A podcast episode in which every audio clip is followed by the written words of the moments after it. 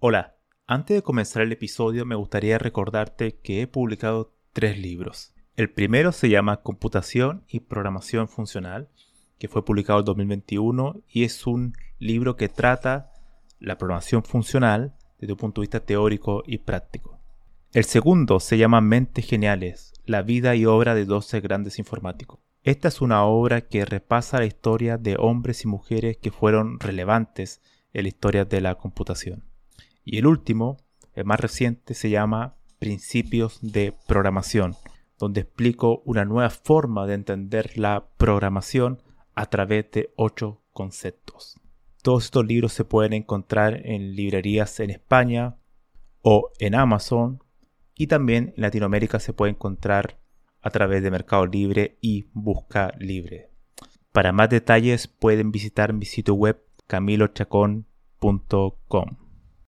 Bienvenidos al nuevo episodio de este podcast. Había una vez un algoritmo y es un episodio especial porque el 9 de diciembre pasado cumplimos dos años desde que lancé el primer episodio, lo cual me da una una gran satisfacción porque sé que hay muchas personas que siguen este podcast constantemente, cada nuevo episodio que subo lo escuchan y a pesar de que no sé exactamente quiénes son, se lo agradezco, estén donde estén. Así que muchísimas gracias por su apoyo, porque es el único apoyo que necesito, que es el que escuchen, que hayan personas que escuchen y que valoren esto, este podcast que es en cierta medida una especie de diario de vida auditivo donde yo trato de conversar, hablar sobre temas que estoy aprendiendo o de los cuales estoy trabajando en la actualidad. Esa es un poco la idea de este podcast. Y dado eso, antes de comenzar el episodio de hoy, me gustaría aclarar algunos puntos que yo creo que le puede interesar a las personas que escuchan regularmente este podcast. En primer lugar, hace un tiempo alguien me hizo un comentario sobre un episodio de paradigma, por qué el paradigma, el concepto paradigma ya no, ya no funcionaba. Y lo comparaba con otro episodio previo, donde yo hablaba de paradigma, pero desde la definición más clásica, tradicional.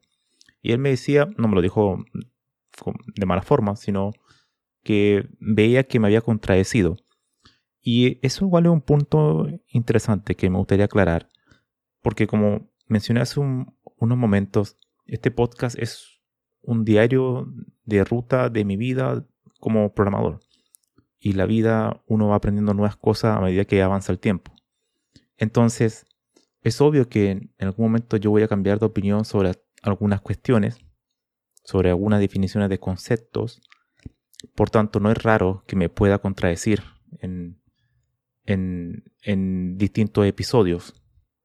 Lo raro sería que me contradiga en un mismo episodio. Eso sí sería, estaría mal. Así que aclarado ese punto, es normal que ocurra, porque voy cambiando opinión y voy aprendiendo otras cuestiones. El segundo punto es que el podcast va a ir tomando una dirección un poco más amplia en el sentido que, como ustedes ya saben, han habido dos entrevistas y pretendo para el año que viene que esa cantidad de entrevistas sigan aumentando. Así que he visto por las estadísticas que a mucha gente le ha entusiasmado que haya entrevistas, así que eso me alegra mucho. Y hay muchas personas a las cuales he invitado y algunas ya me han aceptado Así que se van a venir nuevas entrevistas, ojalá con temas que sean interesantes para todos. Y el último punto es relativo a que, no sé si todos saben, creo que no lo, he mencionado en este podcast, pero yo tengo un canal de YouTube que solamente he subido dos videos, que son los que considero importantes, donde hago recomendaciones de 27 libros. El primer video recomiendo 17 libros y el segundo son 10 libros. Así que les sugiero que lo vean porque ahí creo que es la mejor plataforma para recomendar libros porque lo muestro físicamente más que hacer episodios de podcast donde recomiende libros. excepto obviamente en casos puntuales donde recomiendo libros. Pero para recomendar libros, al menos a mí me parece mejor el formato en video o escrito. Así que le dejaré el link en la descripción.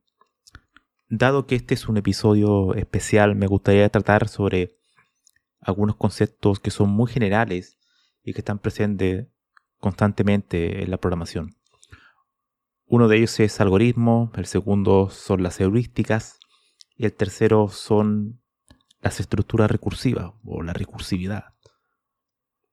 Los algoritmos, como cualquier informático sabe, son la pieza central que le da vida a la programación y está presente en todos los ámbitos, desde la industria, desde la academia, en todas partes alguien que se dedica a la informática tiene que convivir con algoritmos. Algunos son relacionados a los gráficos, por ejemplo, gráficos por computadoras.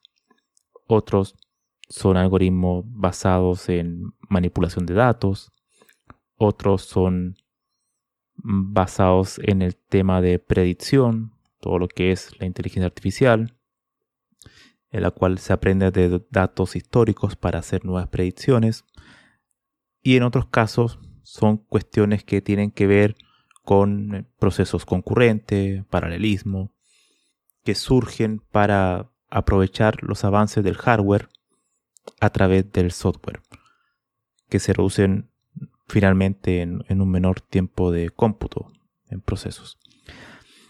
Entonces, los algoritmos están siempre presentes.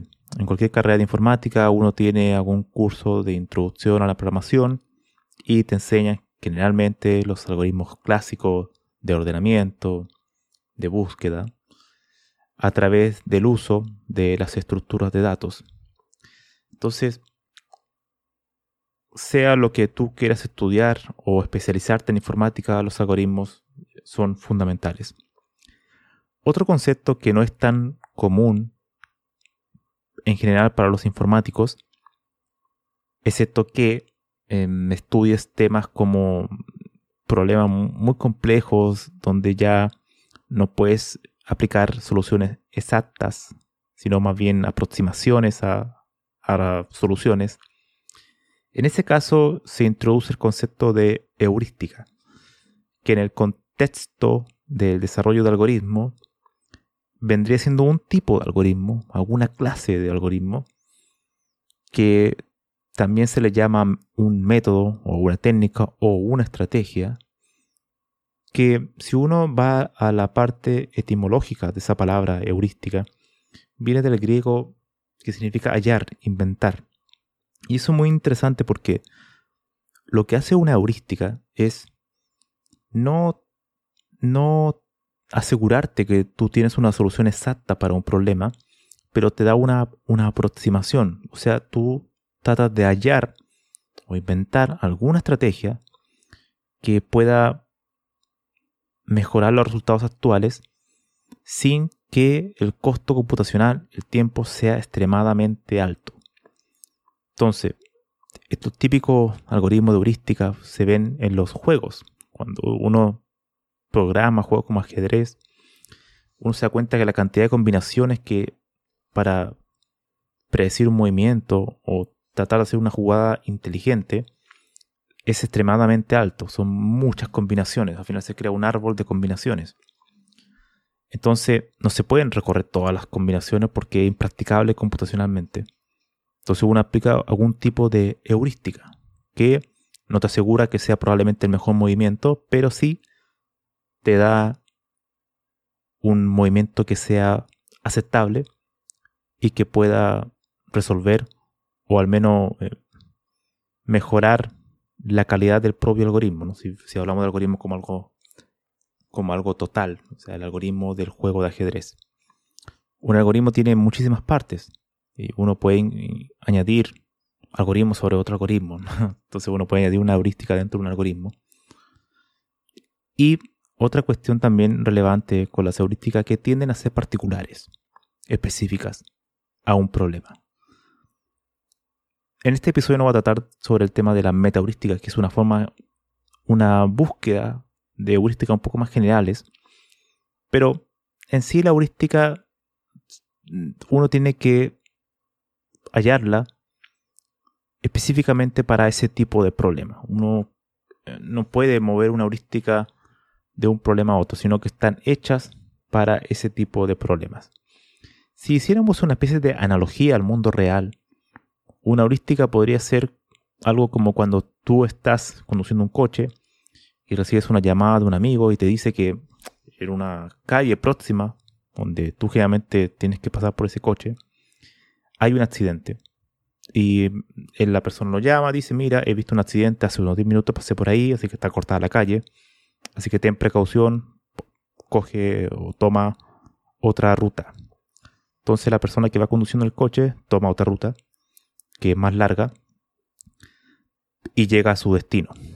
Ahora bien, quizá ya no existe, ya, ya, ya no hay ningún bloqueo en las calles, pero él ya tomó la decisión de seguir esa ruta. Si el accidente continuara ahí, o sea, todavía no están desbloqueadas las calles, entonces es una heurística muy buena, ya que el tiempo no va a ser tan excesivo que como si se hubiese, se hubiese quedado ahí en el, en el taco, ¿no? En, en, la espera, que hubiera tardado muchísimo más.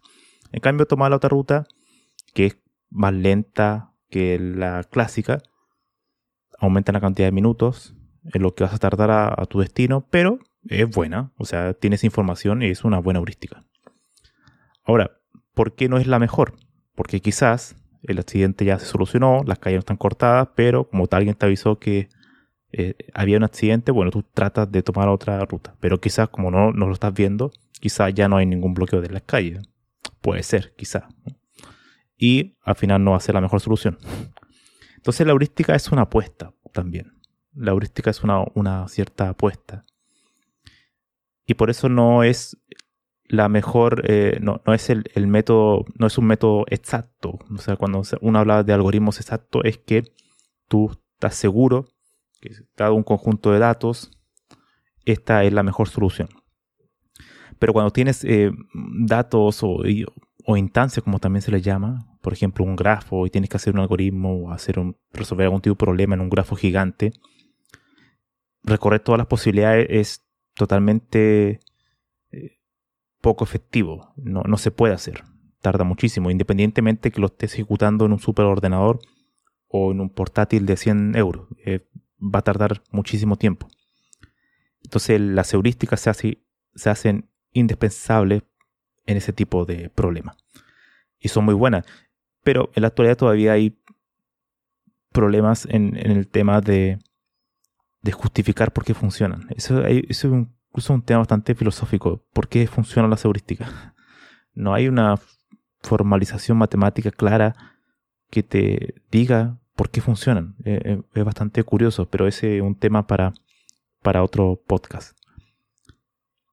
Otro tema también muy interesante que tiene que ver con los algoritmos y con las heurísticas son las estructuras recursivas.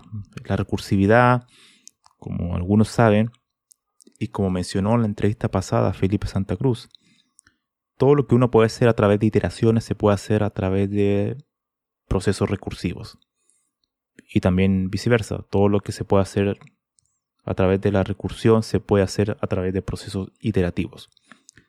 La recursión está muy ligada a la programación funcional por el hecho de que la programación funcional se basa en la construcción de funciones, en la ejecución de funciones. Y las funciones en sí se pueden invocar de manera recursiva, una tras otra, sin necesidad de iteraciones explícitas. De hecho, hay lenguajes que no tienen iteraciones.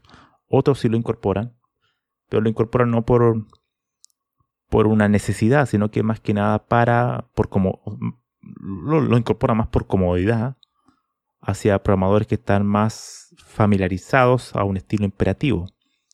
Incluso Haskell y Racket tienen maneras de añadirle el for y añadir un, un inicio y un límite.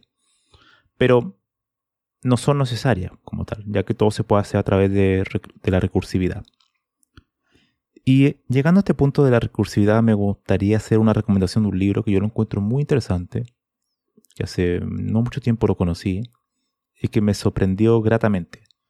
El libro se llama Introduction to Recursive Programming, que vendría siendo algo como Introducción a la programación recursiva, escrita por Manuel Rubio Sánchez, y que fue publicado el año 2017. Y es un libro muy interesante porque está en inglés y si no me equivoco él es un catedrático de la Universidad Rey Juan Carlos, o sea, es español. Y en ese libro lo primero que me sorprendió fue que, me sorprendió gratamente, fue que el libro tiene más de 400 páginas para dedicarle al tema de la recursión. Me sorprendió porque cuando uno lee un libro, cualquier tipo de libro de programación o introducción a la computación, informática, etc., siempre la recursividad es tratada de manera muy breve, muy concisa, tiende a, ni siquiera tienden a dedicarse un capítulo a ella, sino que más bien es una sección muy reducida o cuando se explican algoritmos se tiende ahí a explicar implícitamente lo que es la recursividad. Pero un libro dedicado a la recursividad, que tenga más de 400 páginas, es un trabajo que a mí, la primera impresión que me da es que es un trabajo muy profundo sobre lo que es la recursividad y cuál es su valor y su importancia para cualquier persona que quiera aprender a programar. Y en el libro, que lo empecé a leer, no lo he terminado, pero sí he leído algunos capítulos, lo encontré realmente como algo, como una especie de, de un aire fresco, ¿no? Como algo, algo que uno no está acostumbrado a leer porque era, se veía en la misma forma de explicar, incluso los gráficos, algo nuevo, algo que yo que he leído muchísimos libros en inglés y en español sobre informática nunca había visto. Una exposición muy clara, muy detallada y a su vez también muy profunda. Eso me sorprendió gratamente. Es un muy buen libro. Es un libro que se lo recomiendo a todos los que les guste la programación que quieran aprender mucho más sobre la recursividad. Y que no es un libro teórico, ojo, aunque sí se explican cuestiones que son teóricas de la recursividad, no es teoría de la recursión, que es otra cuestión más matemática, sino que está totalmente enfocada a la programación este libro. Y es muy bueno porque a su vez es muy práctico. Hay muchos ejemplos de código y se explican los distintos tipos de recursividad. Por ejemplo, se explica la recursión lineal, la recursión de cola, la múltiple recursión, la recursión mutua, la recursión anidada y una enorme cantidad de ejemplos. De hecho, estaba mirando el índice y es realmente extraordinario. También hay una... Te enseñan cuestiones de matemática preliminares. Hay muchas, muchas cosas muy interesantes. Yo creo que es un libro, wow. Yo con solo leer el índice ya me doy cuenta que un libro es bueno. la costumbre quizás. Pero con solo ver, el índice uno ve que este libro es muy bueno. Y yo se lo, se lo recomiendo totalmente. Además, como se lo mencioné, una de las cosas que me sorprendió son los gráficos. Nunca había visto gráficos para explicar la recursividad como los vi en este libro. Son realmente muy originales y se explican muy bien este, esta manera de, de construir la computación, que es una manera que en algunos problemas puede ser mucho más simple, mucho más fácil de programar y mucho más fácil de pensar también. Porque eh, hay situaciones donde uno un problema lo puede resolver pensando de manera recursiva, de cómo tú puedes construir estas estructuras que permiten resolver un problema. Entonces, para finalizar, los algoritmos son fundamentales. Hay muchísimos libros para aprender algoritmos. Yo creo que en los videos que están en, en el canal YouTube hay varios donde pueden profundizar en los temas de algoritmos. Ahí recomiendo varios libros de algoritmos. De heurísticas, bueno, el mundo de la heurística también es muy amplio. Yo creo que ahí tienen que buscar libros de combinatoria, libros de algoritmos de aproximación, donde se tiende a explicar los algoritmos heurísticos. O también pueden buscar un libro que trate sobre las metaheurísticas, que también es un mundo muy, muy interesante que se basa en, la búsqueda de heurísticas sofisticadas, inteligentes, pero que a su vez también sean generales. Por eso el, prefijo meta, más allá de las heurísticas. Y em, sobre recursión, yo le recomiendo este libro de Manuel Rubio Sánchez. Es un muy buen libro y que sin duda sale fuera de la norma. Nadie se había tomado el tiempo de profundizar en este tema y hacerlo un libro de más de 400 páginas. Es un, es un gran trabajo muy detallado y que puede servir no tan solo para mejorar tu forma de pensar a la hora de escribir códigos, sino que también puede ser una introducción a la programación funcional, que es una programación que, como lo dijo Felipe Santa Cruz, es una programación que todo se hace a través de, de operaciones recursivas.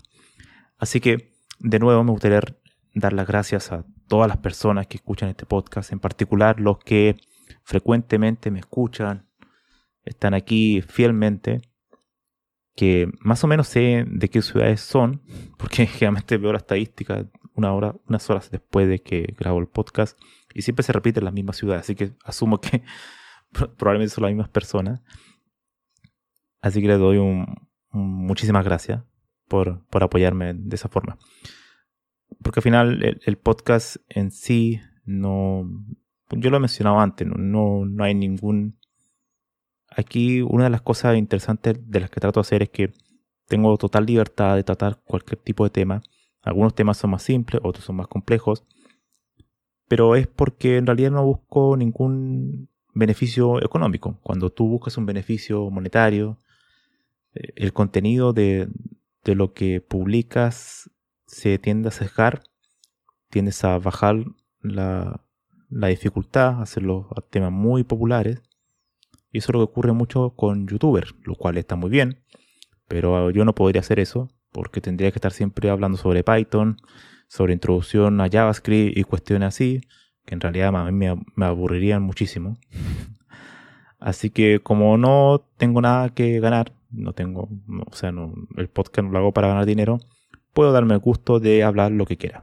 Así que en ese sentido, agradezco mucho que haya gente que le interese en estos temas, que algunos, en algunos casos son temas de posgrado y bastante complejos, o, con, o con poca información disponible. Por ejemplo, los temas de la filosofía de la informática son temas bastante que nos han tratado mucho en español. Así que muchas gracias y nos vemos en el siguiente episodio. Adiós.